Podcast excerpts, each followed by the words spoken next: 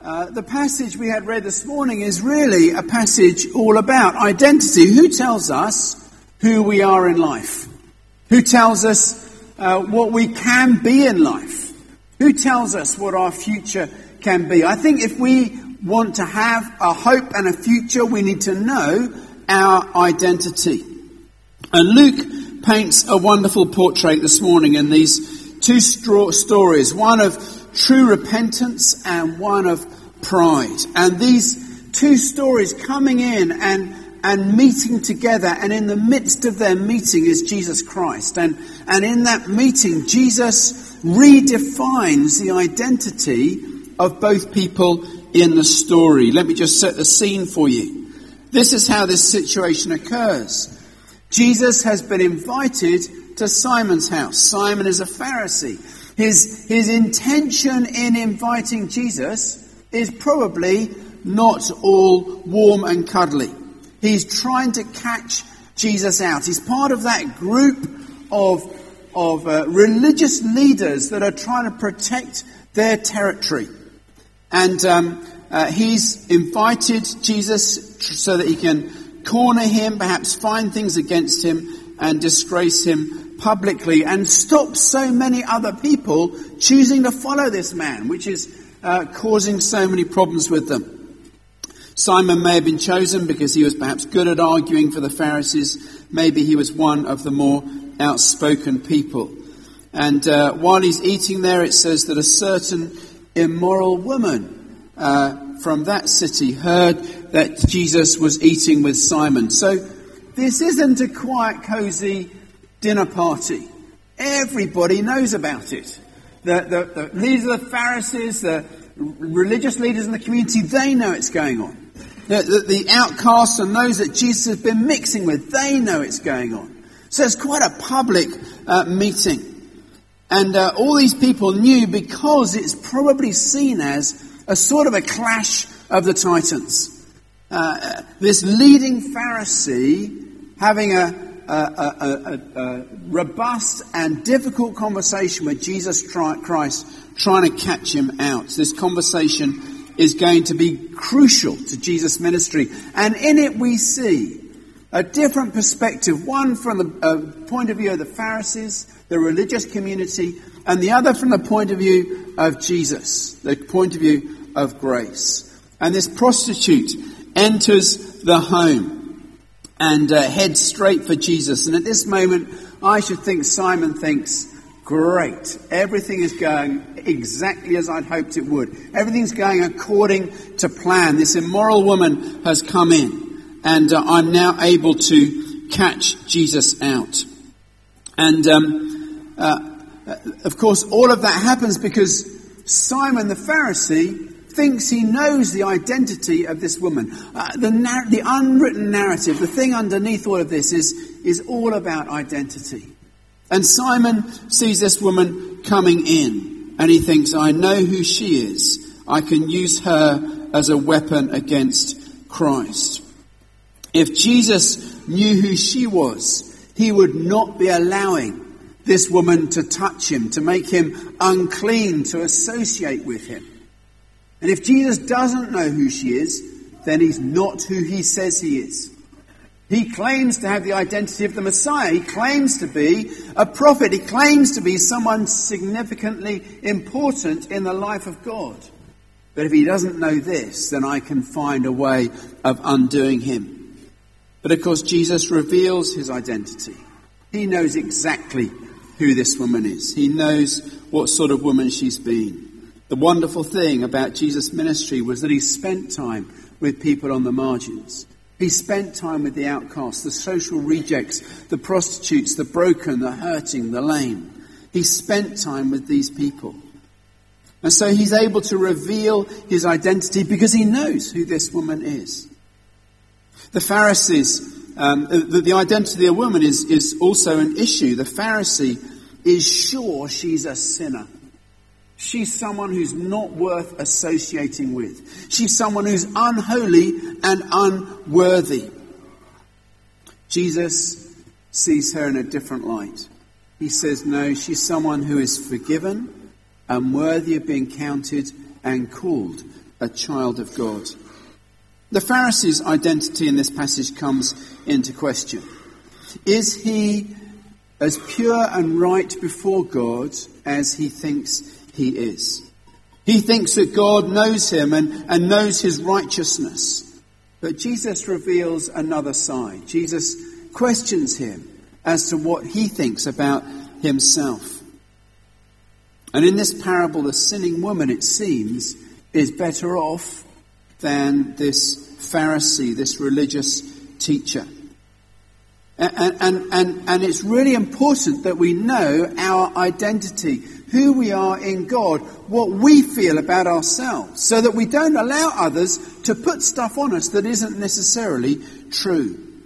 We were thinking last week about being a church that was generous and gracious. And you know, we won't be generous and gracious if we are forever trying to um, uh, shore up our own identity in the eyes of others. But if we know our identity, if we are sure of who we are before God, then we can live lives of generosity and grace to others. You know, each of you in this room, including me, each of you is dearly and wholly loved by God. He sees you as his child. He loves you with a love that you cannot comprehend. He loves you beyond love, beyond anything that we know. You are a child of God. That's your true identity. Whatever anybody else says about you, you are a child of God. And He knows you and He loves you. And He's committed to you. And He's never going to leave you nor forsake you. He sees you as precious in His sight. And, and here in this story, what we find is very interesting is that um, Jesus accepts the invitation to, to Simon's house. Because although Simon is trying to catch him out and, and sees, wants to un, undo his ministry, Jesus sees Simon as someone who is loved and precious. Just he seems to have a bit of a brick wall up. And so he spends his time fighting Jesus, but Jesus goes with open arms because he realizes that Simon needs saving too. And into that midst comes this woman who Jesus has had uh, conversations with before. The portrait of two sinners, two different people for different reasons are lost, but Jesus' ministry is to seek and to save the lost. The, the, the theme of our, our, our uh, little series we've been doing at the moment is all are invited. All are invited. We want to invite our friends and our neighbours and our families, all are invited. Part of what we were doing yesterday by going out and doing the noise is saying to people in the community, God loves you. We may have been saying it by painting a wall or painting a ceiling or fixing a window or clearing a garden or moving furniture or whatever it might be, but we're saying in some way, you are precious and holy. You are loved by God. And we as a family would love to extend an invitation to you in that love as well. And so Simon is uh, in this, uh, uh, having Jesus at his home. And uh, uh, at this moment, this woman comes in. And I should think Simon is gloating. I've got it now. You're a holy man, a great teacher. You should not be associating with this woman. And of course, uh, Jesus knows exactly who this woman is. Jesus has been out on the streets before. He's been out in the community. He's been reaching out to people like this woman. He's come across her before. And when he came across her, Jesus met with this woman, and her whole life was turned upside down. Why? Because she met a man who didn't use her, or abuse her, or judge her, or condemn her. She, she met a man who loved her, who saw her for who she truly was someone precious and dearly loved by God, someone worthy of taking note of someone worthy of lifting up out of where she was. And uh, she, in response to this man who stretched out a hand to love her, she, who offered her hope and help and restoration, she says, I'll follow what you've got. I choose what you're offering. Because all my life I've been abused and hurt and used. And you come with something very different that says, you're not judging me, you're not using me, you're not abusing me, you're helping me. You're giving me hope. You give me eyes to see a future. You see, Jesus knew this woman. He'd met her before. She was not the person Simon judged her to be. I think that Jesus revealed something to Simon at that point about his judgmental heart, about the pride he had over others. The woman surprises the whole party as well, because she takes this flask of perfume, which probably, we don't know, maybe the day before, maybe the week before, maybe the month before, maybe the year before, had been used to ply her trade, had been used as a thing to put on herself to make her more attractive and desirable. But now she shows her repentance by pouring this over Jesus' feet. That that I used to make myself more attractive to others before, I pour over you. You are the one I want to follow. You're the one I find attractive. You're the one that I give my heart to. It's your life that I look to. Because you've given me hope and a different perspective uh, on life. And she lavishes it upon Christ as a token of that changed life. So Simon saw this woman as a sinner. Jesus saw her as forgiven. Simon saw himself as righteous. Jesus saw him as being judgmental. The story then goes on, and Jesus tells the story of, of the person who, people who had debts. Uh, a man loaned money, money to two people. One, he had 500 pieces of silver and the other 50 pieces. For, for one, they owed two years' worth of salary. And there was no way, no possible way of them repaying that back. The other, they owed 50 pieces of silver. There may have been a possibility of them trying to pay it back, but it was still a large debt. And he says to Simon, which one would love the most? And Simon says, well, the one who's been forgiven the most. And Jesus in this story is saying, yes, and the woman, he's illustrating to Simon, he's saying this woman, she's been forgiven lots. But she loved lot, love, loves lots. She's got a debt she can't repay, but it's been cancelled out. She's got a new identity. She's seen now not as a sinner, now not as someone who holds this great debt. She's seen as someone who's precious in the sight of God. The second debt is only 50 pieces of silver. Perhaps that person thinks, well, I'm not so much in debt, I can probably cope with this. And I think maybe this is a picture of how Jesus enters in that Simon's able to see himself in the story. Oh, my sin's not as bad. Uh, you know, I, I'm okay, I can cope with them. Jesus says, You too have a debt. You might not think it is as much as the woman's, but you too have a debt. Such is the way that Jesus deals with people with grace. He doesn't come out and judge Simon for his judgmentalism. He comes out and says, Just suppose someone has a small debt, Simon. Someone realizes their life is not perfect. Even that debt can be cancelled. And I think Jesus is stretching out an invitation to Simon in a way that he's able to receive it. The woman knows that her life has been lost, but the small amount that Simon realizes, realizes he knows, I think maybe Jesus is saying, just receive this, Simon. There is an opportunity for you too to have your debt cancelled. He too was a sinner in need of forgiveness. He too needed the cancellation of his debt. But maybe his heart was still very hard. Maybe religion was his roadblock that stopped grace coming through. But Jesus says to Simon, as he's already said to the woman, You're invited. You're, I invite you. I invite you into the story of God. I invite you to find your true identity. I invite you not to be judged and put down and, and put upon by others. I invite you to find who God really calls you. You precious and worthy of being called a child of God.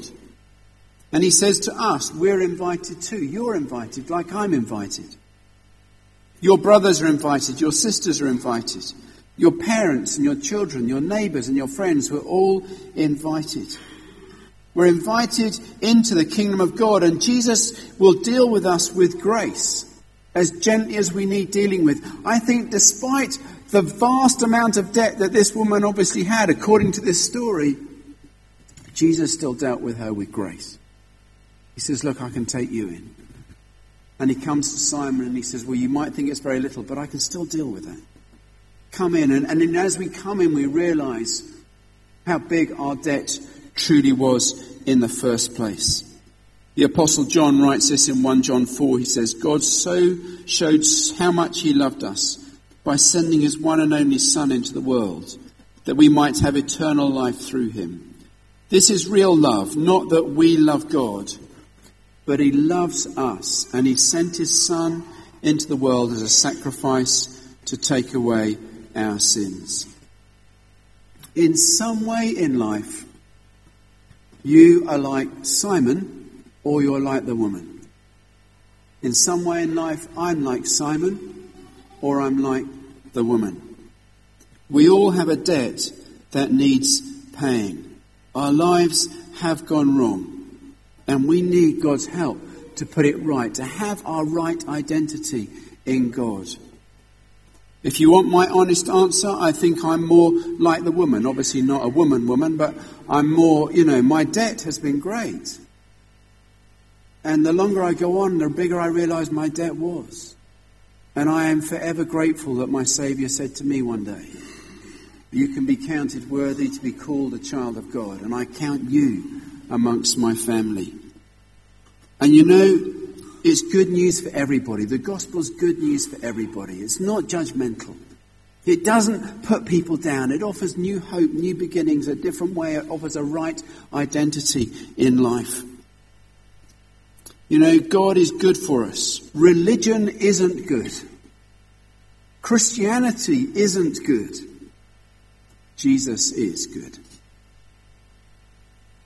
Religion brings war and causes problems. Even Christianity causes problems. But Jesus doesn't. He offers solutions. He offers hope and new beginnings. He offers new opportunities. He offers new life. That's why we follow Jesus Christ as our Lord and Saviour. And I want to say to you this morning, you're invited. You're invited as I'm invited. Maybe today's the day when you want to say to Jesus, Would you come? And like he came into Simon's home, like he went to meet with a woman, if you say to him, Would you come? he will come into your life. Like he came into my life. And when he comes, he doesn't leave. He says, I've come and I'm setting up home. I'll be forever resident in your heart. I will change you from the inside out. Our lives can be changed if we accept him as Lord and Saviour. I don't know, maybe today's the day for you for that if you have never done that. But I, I, Chris and I and, and Karen Young, we're, we're, we're heading up the Alpha course this term. And we would love everybody who's not done Alpha before to come and join us on the Alpha course. We'd love you to invite your friends and neighbors and, and family. We'd love to, you to invite them. We'll, we'll deal with everybody on the course as, as we see Jesus dealing with people in Scripture. There's no judgment or condemnation or putting people down. There's grace upon grace upon grace. And, and we think that when grace is shared, truth comes out, new identity is found, new hope is found, our lives get blessed and changed.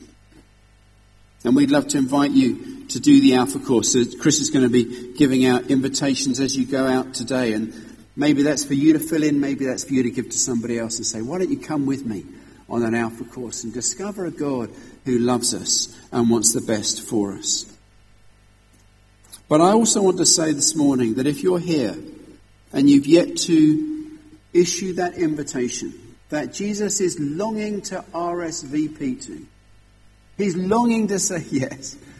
If you've yet to issue that invitation, today might be a great day to say, Jesus, would you come to my home and live in my heart and change me from the inside out? Can we stand together?